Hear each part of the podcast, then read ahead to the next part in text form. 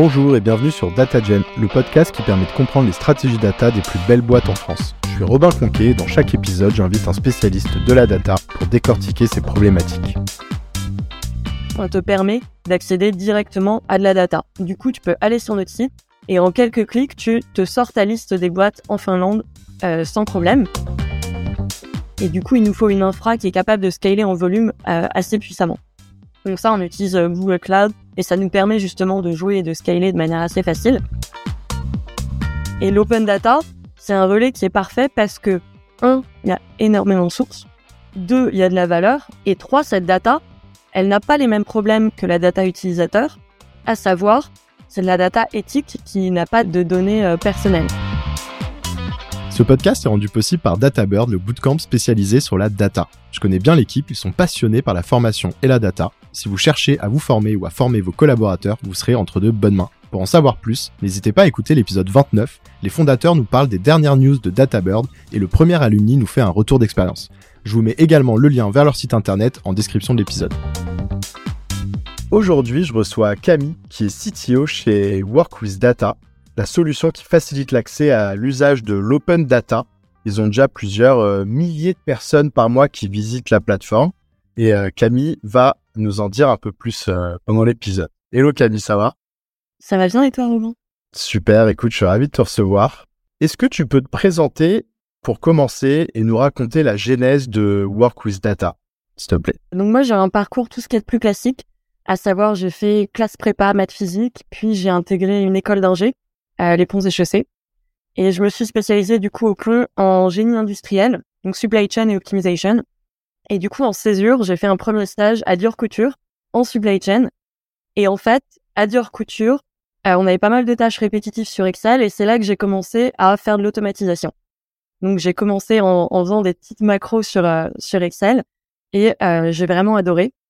Et ensuite, après ma césure, je suis partie en Californie donc à Berkeley pour faire un master en génie industriel. Et en fait, j'arrive en Californie et à ce moment-là, tout le monde parle que de la data. La data est partout, machine learning est partout. Et du coup, je, je monte dans le wagon et euh, en plus de faire mes cours euh, d'optimisation de, supply chain, euh, je prends tous les cours possibles en data, machine learning et je retrouve ce que j'avais vraiment aimé à Dior en stage en supply chain, ce côté automatisation euh, technique. Et je me dis, bah voilà, je veux travailler euh, dans la data. Donc à la fin de mon master, je décide de revenir en Europe. Je suis très citadine. À San Francisco, c'était pas ma tasse de thé. Donc j'arrive à Londres et je joins une, euh, une petite startup qui fait du consulting en data science. Sauf que c'est une toute petite boîte à l'époque. Du coup, il n'y a pas énormément de clients. J'ai l'impression de pas de perdre mon temps, mais pas apprendre suffisamment par rapport à ce que je pourrais faire dans une boîte plus grosse. Et par hasard, je prends un café avec un ami d'école, euh, un ami des cons, qui travaille à Criteo et qui me dit dans les Critéo, en fait, euh, en data, c'est incroyable, c'est une super école. Et en plus, ils cherchent quelqu'un à Londres. Donc, c'est comme ça que je me retrouve à, rejoindre Critéo en data analyst. Et donc, j'ai passé quatre ans et demi à Critéo et j'ai totalement adoré mon temps là-bas. À Critéo, à base, à la base, je suis data analyst, donc je fais des analyses à partir de la data pour aider les clients. Et très vite, je retourne à mes premières amours, à savoir l'automatisation et comment automatiser ces analyses pour être plus efficace et pouvoir passer plus de temps sur des choses plus complexes. Donc ça, c'est ce que je commence à faire à Criteo. Et au bout d'un an, Laurent, c'est donc le second cofondateur à Work with Data, arrive de Criteo New York et devient mon manager à Londres. Et ensemble, on va commencer à travailler sur un gros projet pour créer une plateforme, un assistant interne pour les commerciaux. Et en fait, ce projet va être assez clé pour deux raisons. La première, Laurent et moi, on bosse ensemble et on se rend compte que ça match. On, on travaille très bien ensemble. Et euh, deuxième point, ce projet vraiment de euh, création de plateforme pour rendre un peu la data interne de Criteo accessible pour les gens non techniques. En fait, on adore, on trouve ça super intéressant. Donc, euh, super important pour nous. le temps passe, on se fait promouvoir avec Laurent. Moi, je prends la tête d'une équipe de data science à Londres pour la data science en Northern Europe. Et arrive le Covid. On est en confinement comme beaucoup de personnes. Donc, il y a un peu moins de travail. Et avec Laurent, on va se décider à euh, commencer un projet à deux sur le côté le soir, un peu pour s'occuper. Et à ce moment-là, c'est l'époque où il y a des graves Covid un peu partout. Et on se dit, bah en fait, il y a plein de data un peu partout. On va essayer de créer une plateforme pour rendre cette data accessible à tout le monde. Et très vite, on découvre l'open data. Donc l'open data, qui est un mouvement qui existe depuis longtemps, mais euh, qu'on connaissait pas bien, et on découvre qu'en fait, il y a énormément de sources un peu partout. Face à cette euh, plénitude de sources, il y a très peu d'utilisation. Et du coup, c'est là qu'on décide de se lancer euh, full time sur euh, ce projet, euh, qui est Work with Data. Tu peux nous expliquer ce que propose Work with Data? Work with Data, notre idée, c'est vraiment démocratiser la data. Donc le but, c'est de fournir de la data de qualité euh, pour que les gens puissent en fait avoir accès et puis facilement interagir avec de la data. Pour cela, notre solution, c'est l'open data, qui est donc une source qui est totalement éthique. Et euh, au-dessus de cette open data, qui donc notre source, nous, on rajoute une couche de machine learning, une couche de AI, qui nous permet d'enrichir cette data, de la complémenter. Et donc, en fait, l'un des, l'un de nos, buts, en quelque sorte, il y a eu pas mal d'études qui sont sorties par tu sais, les, gros cabinets de conseil qui disent que euh, l'open data, ça pourrait avoir un, un, impact économique de 1 à 5 pour 5% du PIB pour tous les pays. Nous, ce qu'on aimerait un peu en, en, en but, c'est de pouvoir contribuer un peu à ça, pouvoir contribuer en partie à ce que la valeur de l'open data euh, soit réalisée et un impact du coup. Euh, pour être sûr que l'audience comprend bien le produit, euh, tu peux peut-être nous illustrer un usage avec un cas concret par un utilisateur par exemple? Un cas du coup qu'on a sur notre plateforme en ce moment, donc un cas business type CRM. Donc c'est t'es un commercial, donc t'es pas technique, et dans ton taf t'as besoin d'une liste de boîtes qui produisent des jouets pour enfants en Finlande, et tu cherches des boîtes qui sont pas trop grosses, qui sont pas trop petites. Donc ça c'est une, une, un besoin qui est super spécifique. Et du coup, il te faut de la data très précise parce que si on te donne des boîtes avec juste une industrie, en fait, ça, c'est pas du tout suffisant. Ça te permet pas de, de répondre à ta question. Et du coup, tu vas où quand tu as ce besoin? Il n'y a pas énormément de plateformes déjà qui te permettent de répondre à cette question. Et en plus, les plateformes qui existent, très souvent, elles sont fermées. Quand je dis fermées, ça veut dire que la data, tu la vois pas. Si tu veux accéder à quelques lignes, tu dois contacter un sales, donc c'est des calls, des emails pour à la fin obtenir ton CSV. Et du coup, nous, Work with Data, en fait, on fait l'inverse de ça. On te permet d'accéder directement à, à de la data. Du coup, tu peux aller sur notre site et en quelques clics, tu te sors ta liste des boîtes en Finlande euh, sans problème. Et puis si un mois après, bah, tu veux faire pareil mais pour des boîtes en Allemagne, et eh ben en fait, tu retournes sur la plateforme, tu redownloads un dataset, ça te prend trois minutes encore. Notre data en plus, on est connecté à nos sources en permanence donc elle est updatée régulièrement. Ce qui veut dire que si dans six mois tu veux un update de tes boîtes en Finlande, tu peux revenir et tu auras la data updatée euh, avec les dernières informations possibles. Tu peux continuer comme ça, revenir de temps en temps sur la plateforme, jusqu'au moment où tu auras besoin peut-être d'une connexion un peu plus facile, tu auras, en auras un peu marre de revenir en quelque sorte, et hop, là tu te plugs sur notre API et tu as directement la, notre data qui est synchronisée avec euh, ton stack en, interne. Comment ça se passe euh, techniquement euh, dans les grandes lignes euh, sous le capot? Le point de départ, c'est toujours matcher la réalité avec la data. Nous, ce qu'on veut, c'est représenter le monde tel qu'il est en obtenant de la data sur les entités qui existent. Donc, tu vois, notre but, c'est pas de te dire on a 500 millions de boîtes dans notre data, qu'il n'y a pas 500 millions de compagnies au monde, ça fait aucun sens. On veut être proche de la réalité. On a trois étapes, en gros, techniques sous le capot. Donc la première, c'est vraiment tout ce qui est euh, extraction. Se connecter avec des sources d'open data ou alors scraper euh, des websites. Après, en deuxième étape, c'est merger toute cette data qu'on obtient de différentes sources en la clinant et en l'enrichissant via nos algos de AI que je t'ai parlé euh, juste tout à l'heure et intégrer cette data dans notre knowledge graph. Et enfin, en troisième étape, qui est mine de rien pour moi la plus importante, c'est retour à la réalité. Donc comment toute cette data on peut la modéliser pour qu'elle soit utile et pertinente.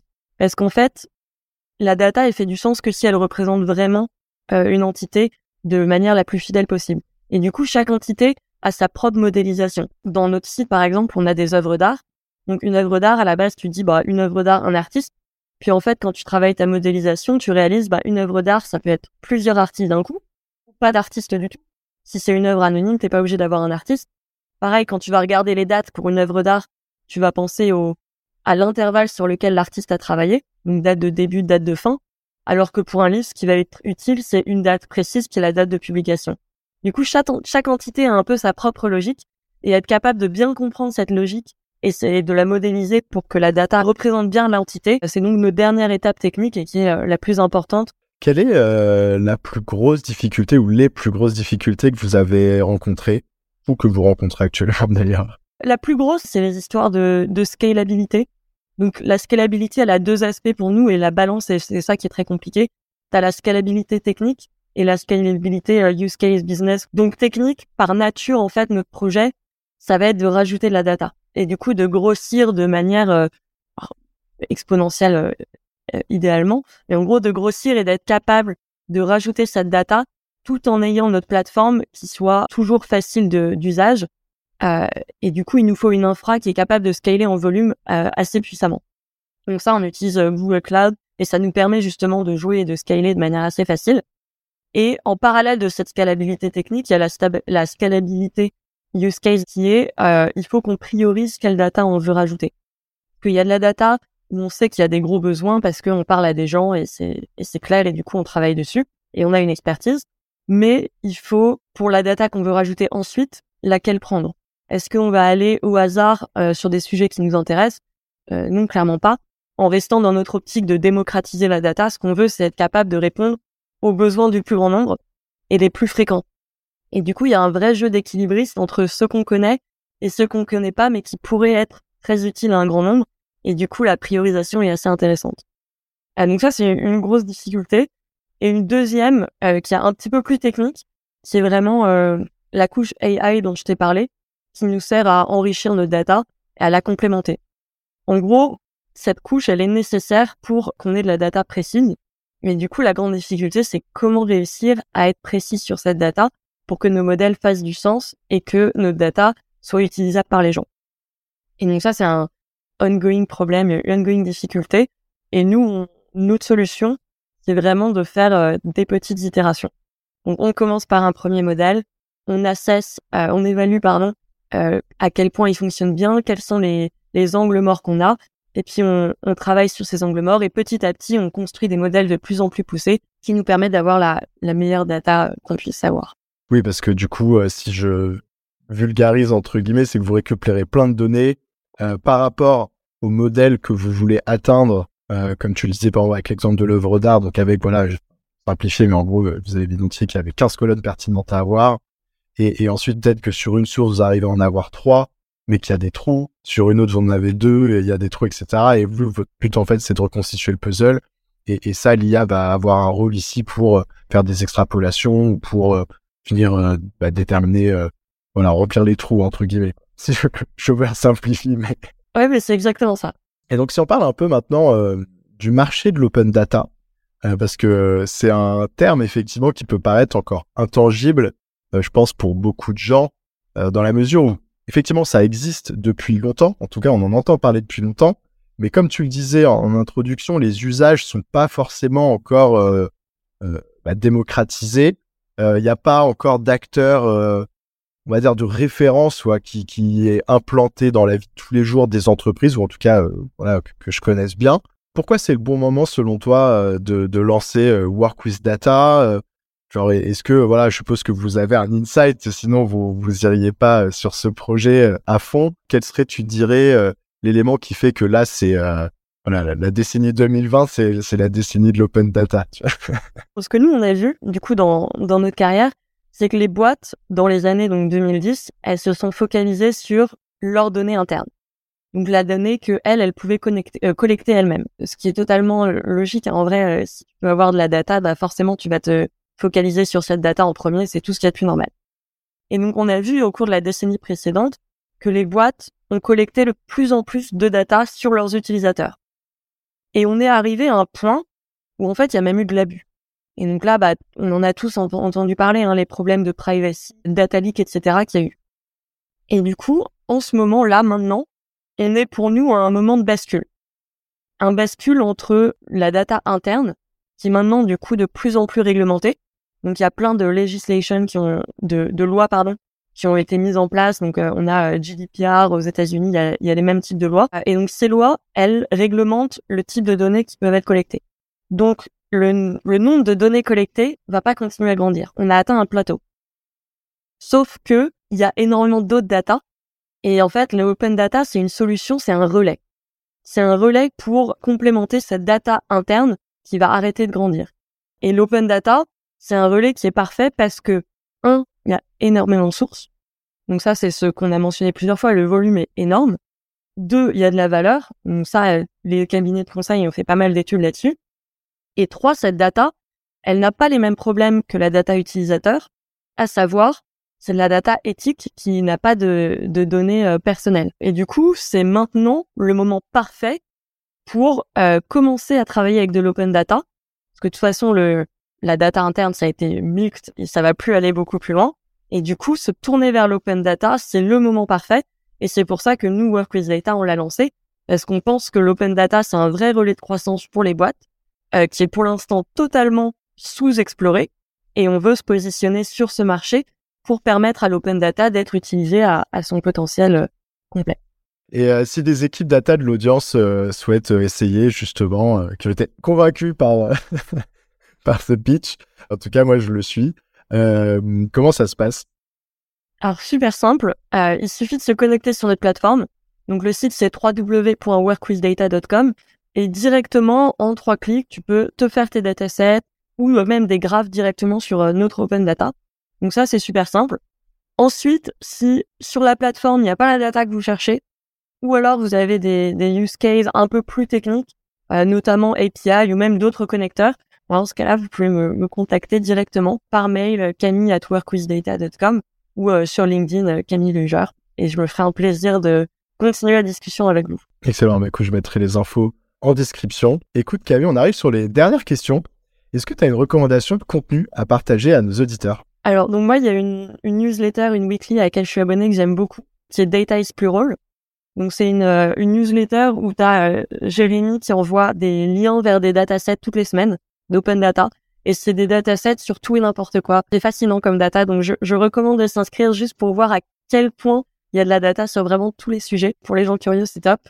Et euh, ouais, deuxième contenu que j'aime beaucoup, donc c'est pas un, c'est pas une newsletter, c'est un livre que j'ai lu il y a il y a quelques temps. Ça s'appelle Factfulness de Hans Rosling.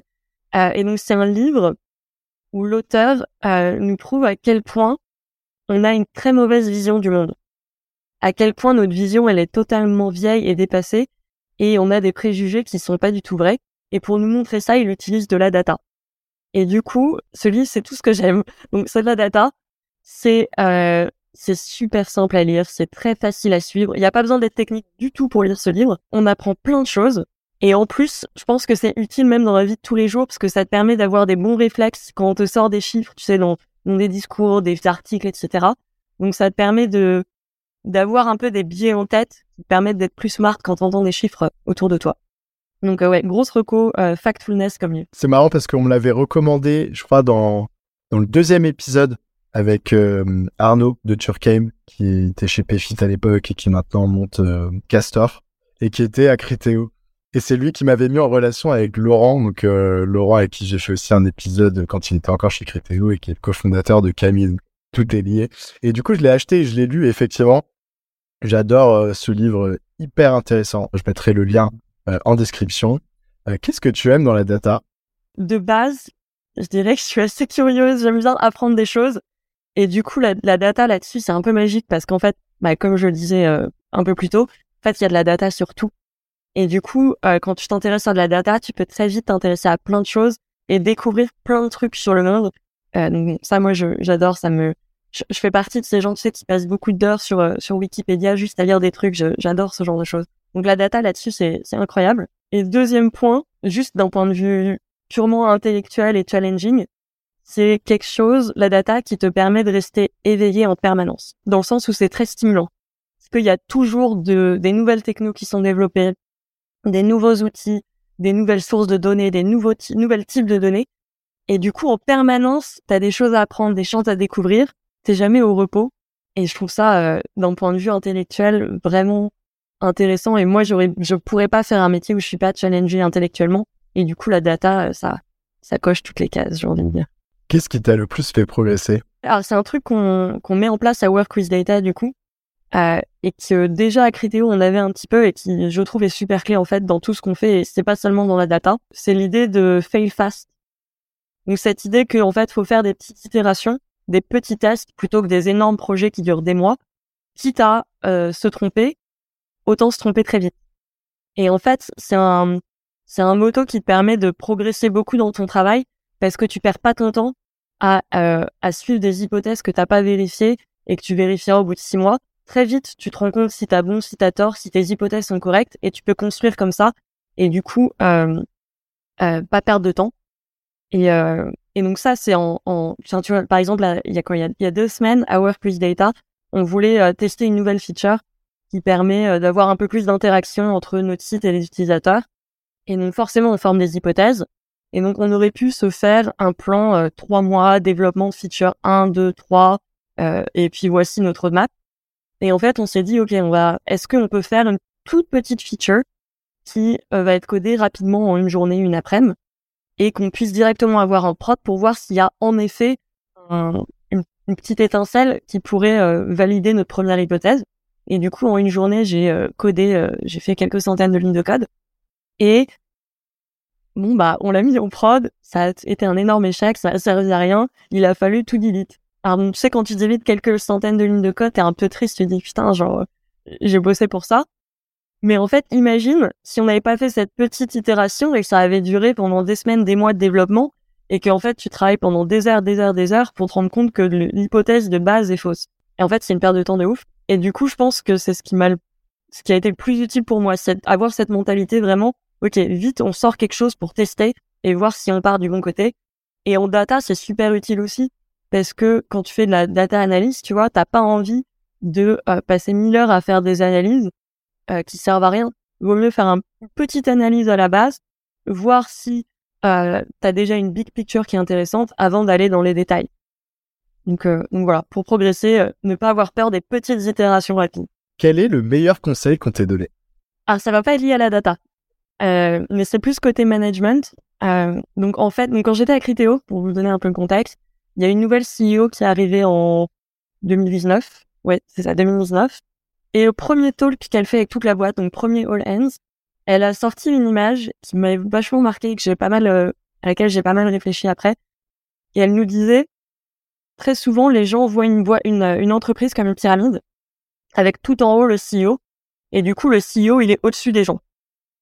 Et donc, elle, ce qu'elle nous dit à ce moment-là, c'est qu'elle, elle voit une boîte comme une pyramide inversée, et en fait, le CEO, il est tout en bas, parce qu'en fait, être CEO ou être manager, c'est être au service de toute ton équipe. Et du coup, ce principe où tu n'es pas au-dessus des gens, mais au contraire, tu es à leur service, euh, c'est un truc qui m'a beaucoup parlé quand elle l'a quand elle l'a dit. Et du coup, quand je suis passé manager, quand je suis quand j'ai managé l'équipe de data scientist euh, à Criteo, c'est quelque chose que j'ai essayé de mettre en place et qui était un peu mon, mon fondement de, de manager, à savoir, moi, mon rôle, c'est pas d'être au-dessus des gens, c'est vraiment d'être là pour les aider, pour que eux, ils puissent au maximum euh, se développer, faire leur potentiel et euh, et, et apporter ouais les, les skills qu'ils ont. Et du coup bah là c'est un peu pareil euh, dans la startup. C'est euh, bon bah CTO, co-founder, whatever. En gros bah toute personne qui arrive dans la boîte, mon rôle c'est de les aider pour qu'ils puissent faire grandir cette boîte qui, que bah, j'ai fondée. Et du coup, c'est un conseil que je, je, sais pas si ça compte comme un conseil, mais en tout cas, c'est ce qui m'a le plus marqué euh, dans, dans mes, mes années professionnelles. Écoute Camille, on arrive au bout de, de cette interview. Euh, merci beaucoup d'avoir partagé ton expérience sur euh, le podcast et je te dis à bientôt. Merci beaucoup Robin, à bientôt. Merci d'avoir écouté cet épisode. Avant de conclure, j'ai un petit service à vous demander. Si ce n'est pas déjà fait, est-ce que vous pourriez mettre 5 étoiles et un petit commentaire sur Apple Podcast? C'est ce qui m'aide le plus à faire connaître DataGen et donc à attirer des invités exceptionnels. Merci et à bientôt